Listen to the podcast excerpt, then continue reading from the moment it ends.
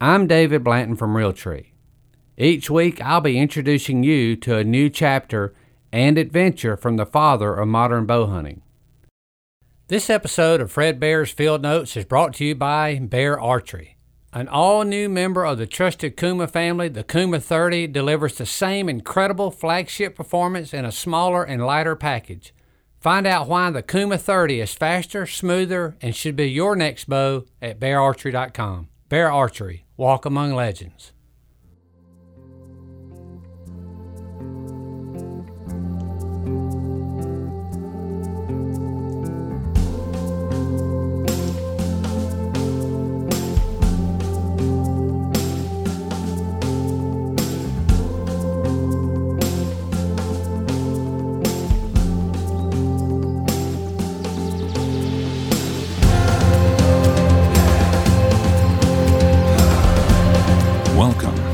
Fred Bear's Field Notes.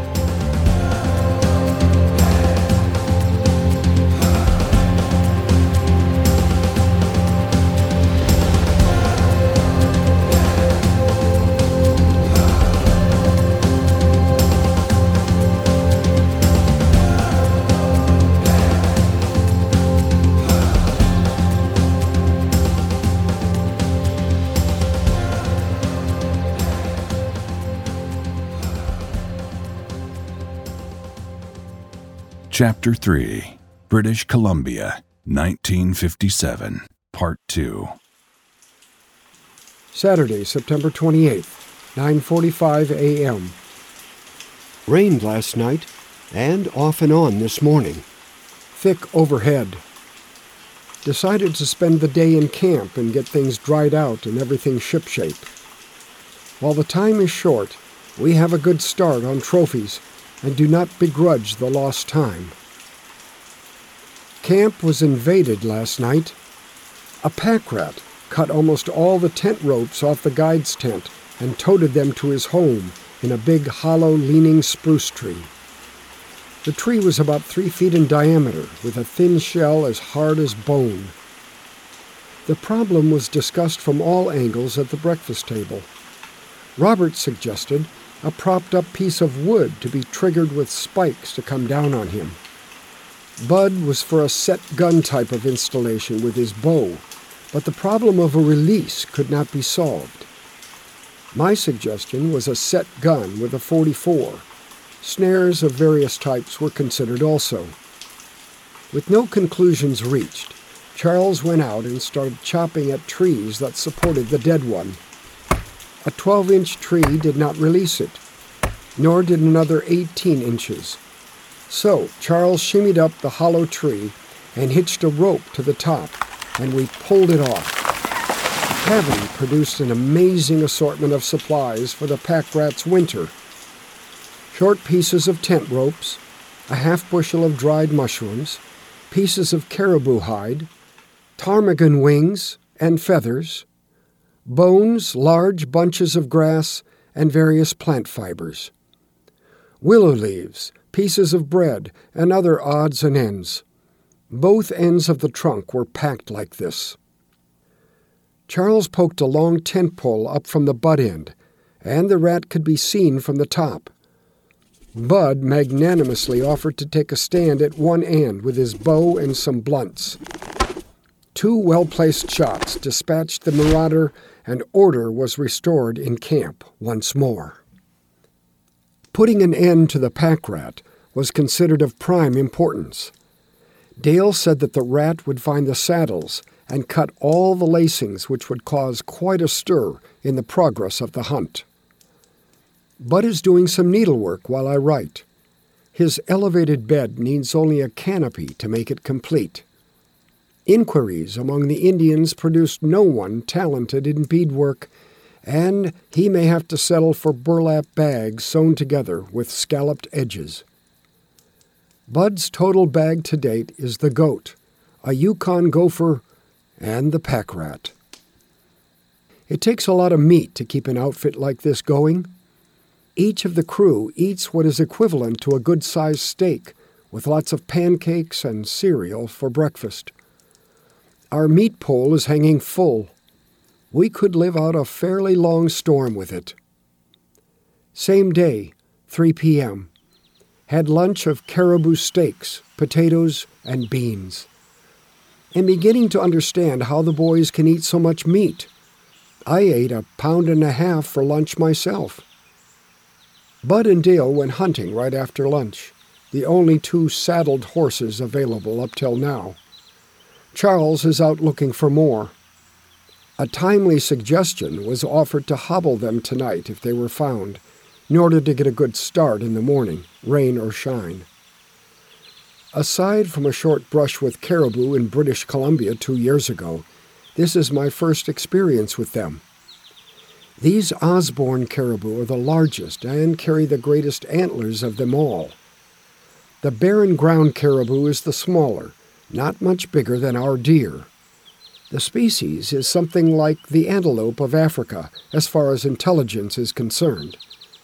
They become confused and are likely to run in two directions at almost the same time. From a distance of a few hundred yards, they are not alarmed by an intruder, but at closer range, it is a different matter. In my two close contacts with caribou on this trip, I have found them to be as alert as a white tailed deer. They can wheel and be gone in an instant like an elk or deer. Their senses are keen, and they like a certain space between them and unknown sounds. I feel certain that they are quick enough to avoid a well directed arrow at 30 yards if the shooter has been seen. They seem, like many other animals, to find security in numbers, and this condition, with more noses, eyes, and ears to contend with, piles up more odds against the bowman. Goats are somewhat down the scale from the caribou in IC. If one does not mind climbing, and can locate them from below, it is just a question of time, even for the bowman, to make a successful stalk from above. Moose would not be difficult in this country. There are enough for good hunting, but it takes time to find them where bow shooting conditions are favorable. Sheep are more difficult, and to hunt a trophy ram with a bow is not exactly a relaxing pastime. It could take a long time to be successful.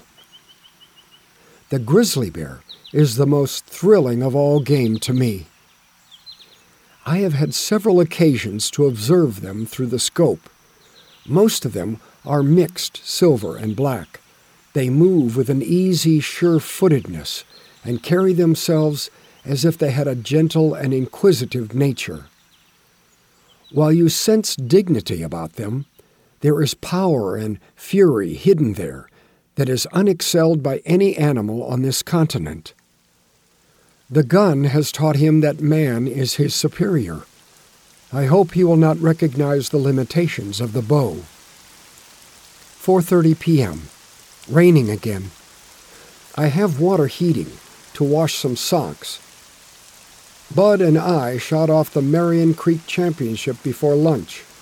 He won, hands down. He is a good shot. Sunday, September 29th. In too late to write. Monday, September 30th, 8 a.m. Waiting for the horses. Can hear the bells. Yesterday was another day without sun, wind, and rain squalls. We were in the saddle from 8 to 8. It is good to get an early start and anticipate the luck for the day. Also good to come back to the campfire and comfort of our camp. Last night, coming in, we broke out of the spruce to see the glow of a warm, lighted tent. Bud had our usual outdoor fire going and everything shipshape. Charles and I rode up Marion Creek yesterday, past its source, and came out on top overlooking the Stikine Valley. A beautiful sight with a low ceiling pierced by mountain peaks. While we admired the scene, Charles pointed out his marten trapping grounds, where he and a cousin had caught 40 in 40 days. Sitting there on our horses, we heard an almost inaudible sound. I thought it was ptarmigan chuckling, but Charles said, Moose. We made a stalk. It was a small bull with a cow. Charles took his chaps off. Can't run fast if he comes after us. Tongue going out and in. Him mad. I took pictures of the moose from several angles at about 40 yards. Then the horses got loose and the moose ran off. During lunch, a lone bull caribou saw us from the next hill. He started toward us to see what we were, and I shot pictures of him at about 150 yards. I doubt if they will be good because rain was spitting on my lens. He was slightly larger than my bull, but not what we were after. We went around the mountain and saw about a hundred caribou in four or five groups and looked them over. One bull was very nice, and we rode straight for his group. At 200 yards, we left the horses and crept over a knoll to within 125 yards. We were deciding what to do when the horses strolled in sight and the caribou ran off. I ran under cover of the ridge and got a running shot at the big fellow at about 60 yards. They continued up the slope and began feeding about a third of a mile away. We got the horses and started toward them again, but they tried to cut in front of us. Charles spurred his horse and I switched mine for the race. The caribou were running at an angle to us while we tried to cut them off. It was like an antelope wanting to cross in front of a car, both at high speed. I passed Charles, with my bow and arrow on the string in one hand and switching Whitey with the other. I had no way of steering. If I stopped switching, Whitey would have slowed down. I finally got up to within 40 yards of the bull and rode right beside him, imagining myself getting close enough to sock an arrow into him at close range like the Indians did on buffalo. I found myself wishing for a roping pony. The bull ran with that peculiar caribou pace, legs spraddled and apparently doing his best. My horse played out the last, and the chase was over. I wish I had a picture of it.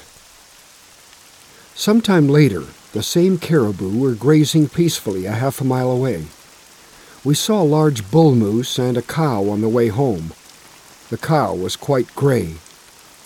Charles called in his best moose voice. The bull was interested, but came only a short way toward us. It was 5:30 then, and 2 hours from camp, so we did not go after him. Ptarmigan chuckled at us from the safety of spruce thickets as we rode past. They are not so tame on rainy days. Tuesday, October 1st, 11 a.m. Sitting in the tent. We have a fire in our stove and one outside. Charles and I went out this morning at 9 a.m. It was raining. By the time we got to the top of the knoll above the camp, the rain had turned to heavy snow. Snowflakes hit hard against our faces. We rode on for about ten minutes. Then I noticed Charles was not urging his horse as usual. I asked him what he thought. Real bad, he said. So we turned back. Bud was glad to see this show of common sense. I took pictures around camp in the storm and again dried out my gear. We'll try to catch up on my notes. This Marion Creek area is an easy one to hunt, and it seems to be the Osborn caribou capital of the world. They are here in great numbers, and some have enormous heads. Charles told me that before Tommy Walker located here, hunters sometimes rode all the way from Telegraph Creek, 160 miles, to get a big caribou. If we get nothing else, I hope for one day of sunshine to get pictures of those big bulls. We have had no sun at this camp, have not taken the big camera out since the long lens calls for good light.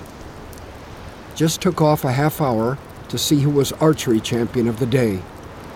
Bud won again. Our arrows melted into the snowstorm. Bud had a good day yesterday. got two long shots at sheep, saw goats, and four caribou. Charles and I rode up to where I killed the caribou to see if a grizzly had been around. We rode to the top and all sides, looking continually, searching over miles and miles, but no sign of bears. We saw at least a hundred caribou, twenty sheep and goats. We always see goats.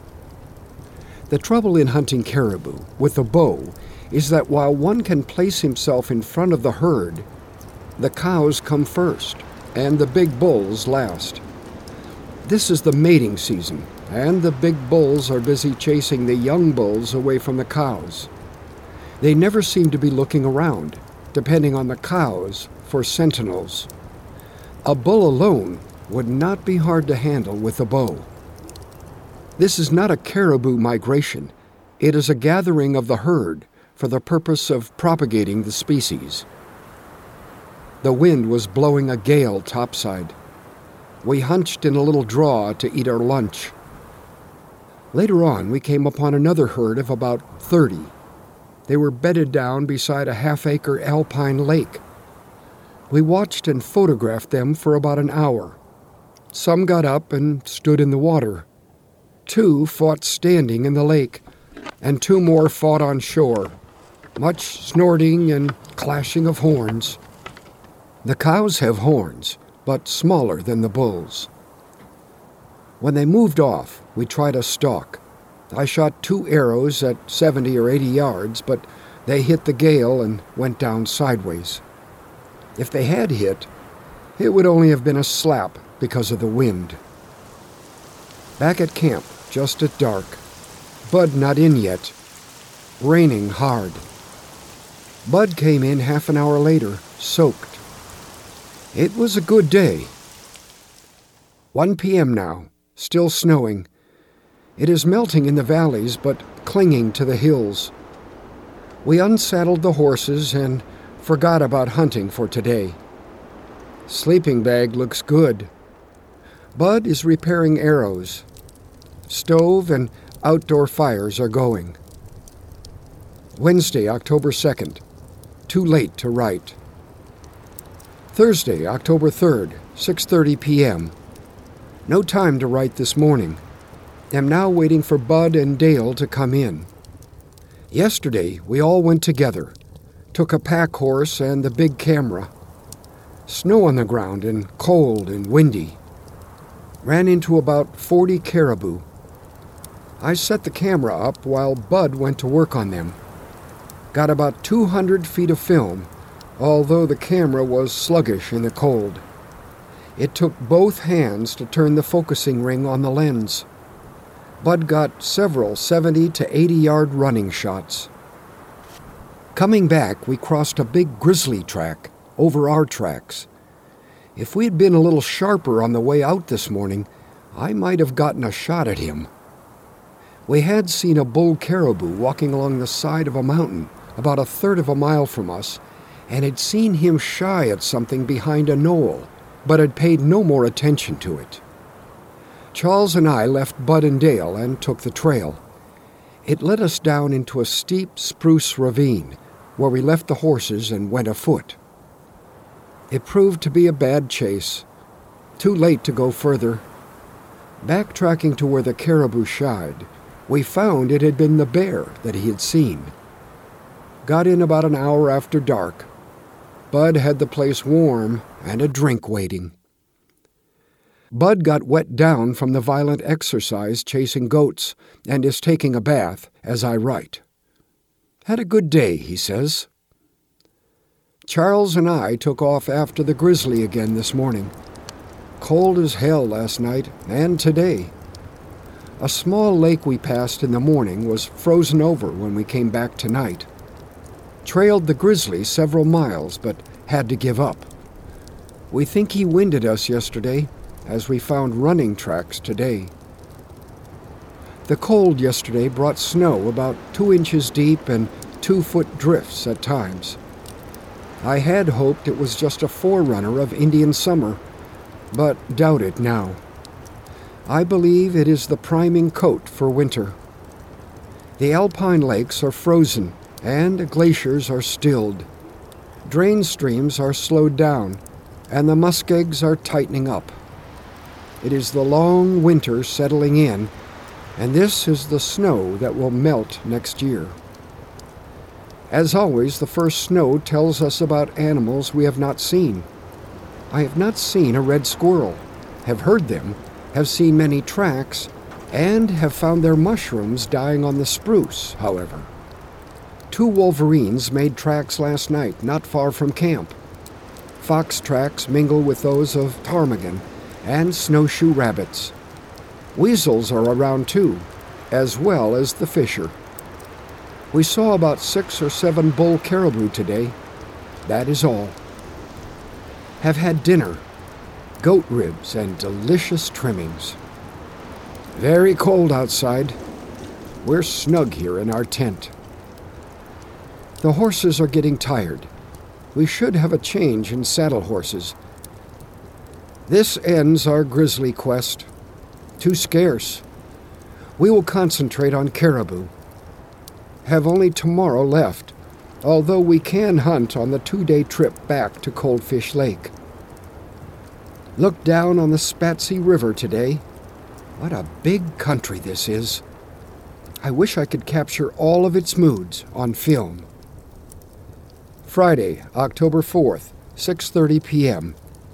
Got in at 5:30, had a bath, washed socks and underwear, shaved and am now waiting for Bud.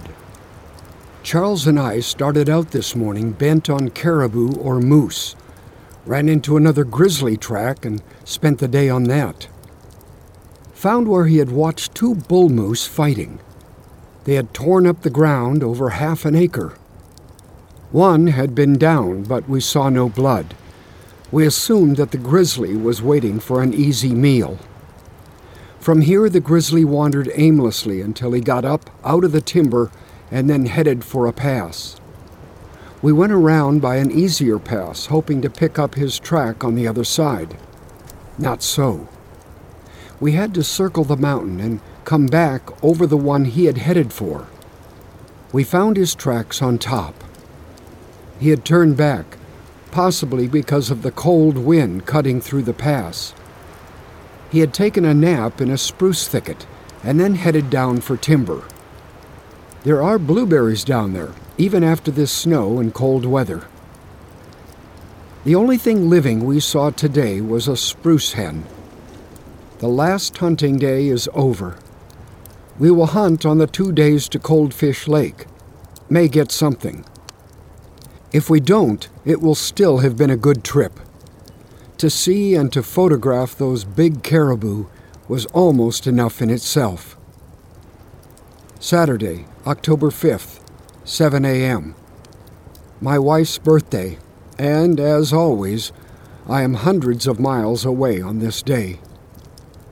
Up and dressed, horses just came in, waiting for breakfast call Bud is dressing and telling about his goat. Bud and Dale got in at 8 p.m. last night, packing the head and skin of a big goat. Bud had climbed up for him, with Dale giving signals from below. Bud made a good shot at 50 yards. Sunday, October 6th, 9 a.m. Sitting at Cache Creek Camp. In the sun this time, Two inches of water froze solid in the tent beside the stove last night. The day is clear and the sun feels good. Had a big campfire last night. Got away from Marion Camp at noon yesterday. Bud, Dale, and I rode ahead to hunt. Never strayed from the trail. Saw a band of caribou in the distance, but too far. Little wind Cold, but a beautiful day. Saw my first red squirrels, two of them, big and fat. Bud shot a spruce hen. We saw wolverine and wolf tracks. Got here about 5 p.m. A good dinner of caribou steaks. Charles and Bud and I are about ready to take off ahead to hunt on the way to Coldfish Lake. We will take the long way in and hunt caribou. May be late getting in, and it is not likely that I will have time to finish my notes until on the plane going home. Monday, October 7th, 12:30 p.m. On the bush plane a half hour out of Coldfish Lake. We'll go back to yesterday. Bud and Charles and I hunted to Coldfish Lake. Took the long high route. Saw caribou antlers on the skyline. It turned out to be a lone bull lying on a knoll taking a drowsy rest. We split and made a stalk from opposite directions, out of sight of each other. The bull lay prone, one antler resting on the ground. I thought Bud had gotten in closer and had shot him. Later, he said he was about the same distance away and thought that I had shot him. It would have been a good time to hustle right up to him in the open, but much time had gone by, and I thought Bud was close by, and I was afraid of ruining his chances. After fifteen minutes, the bull woke up, and at the same time I saw Bud, still some distance away. He seemed to have run out of cover. I was pinned down also. It wasn't long before the bull became drowsy again, and when I could see only his ears above the buckbrush, I made a bold dash across 30 yards of open to take cover below the hill he was on. A careful stalk put me within 60 yards, as far as I could go. I had been careless of the wind and knew it, but hoped that if he winded me, he would go toward Bud, who was downwind. There was a chance that he would get up and stroll my way, too. Fifteen minutes went by. I could see Bud. I felt the wind change to blow on the back of my neck. I got ready to shoot. The bull sprang to his feet, facing me, and snorted a few times. I had hoped he would turn slowly and offer a shot at his ribs, but he whirled quickly and made off. My arrow was too late. He half circled Bud, who got four arrows off, but no damage done. We had spent an hour and a half on this job. Came down the mountain to Coldfish at dusk, just as Miri Hesse was coming in for us in a beaver plane. Got our first news from the outside world via Tommy's shortwave set. Learned about the launching of the Russian satellite and about a new granddaughter for Bud. Also learned that the temperature was plus three and plus six the last two nights. Just stopped at Takla Lake for gas. Airborne again. Should be in Prince George by 3:30. A bath, a change to street clothes, check trophies, and hope to catch a plane at 7:30 to Vancouver. Breakfast at 8 this morning. Left some bows and arrows for Charles and Robert before we left. Bud gave an outfit to the pilot also, and some lessons on the art of shooting. Well qualified for the job, since he was champion of the Marion Creek contests. I met and photographed the family of Charles Quock, six children, and a seventh expected. They live in a log cabin that looks small for a family of eight plus a mother in law. Got the slippers and gloves I had ordered from them. Left candy and gum for the children. A busy time packing up. Many things to talk about and not much time left. Lots of film exposed. We finally got the ship in the air at 11 a.m. It is always interesting at the end of a hunt in remote places to speculate about the number of game animals there.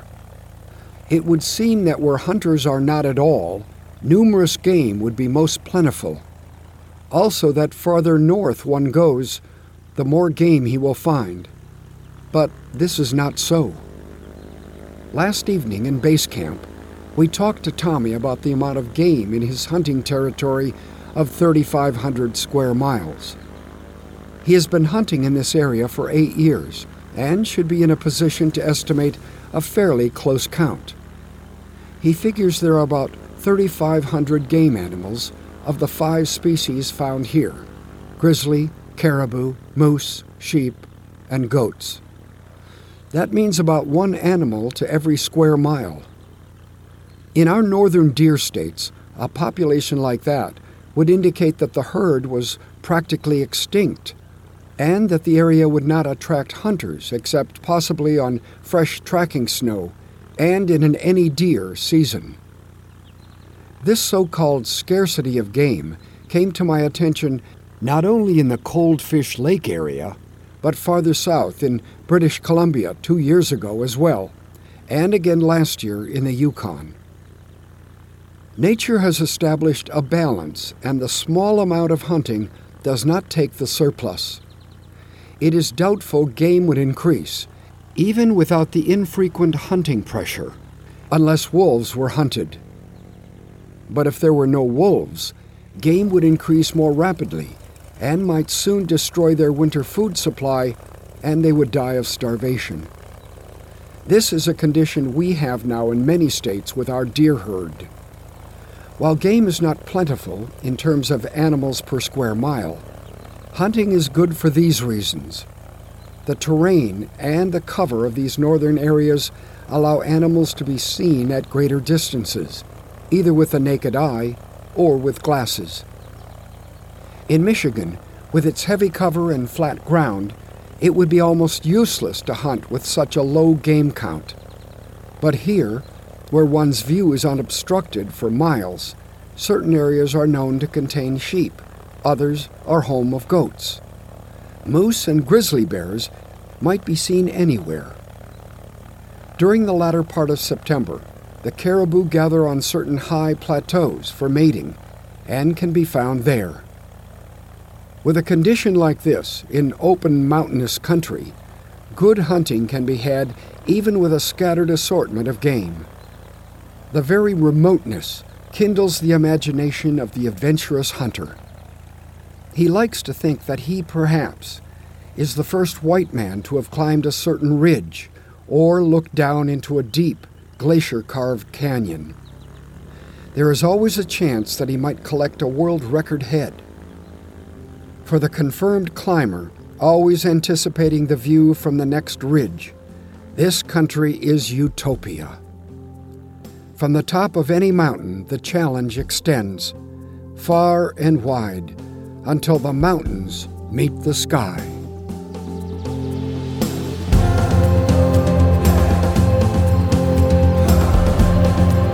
This episode of Fred Bear's Field Notes is brought to you by Bear Archery. Bear Archery's Divergent features $1,100 worth of performance, all for only $699. The Divergent offers 338 feet per second and an easy to shoot short 28 inch axle to axle bow. A bow at this price should not be this good.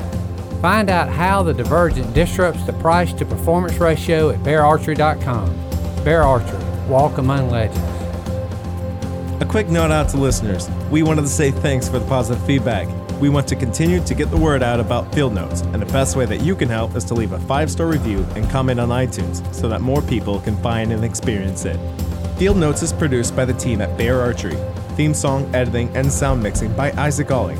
Read by Alan Johnson. Directed and produced by Kyle Redman. Art and site design by Samantha Marksberry and Matt Suhey. Special thanks to Dave Parker, Jack Borcherding, Chris Parrish, Emily Patton, Philip Seitz, and Tyler Musgrave.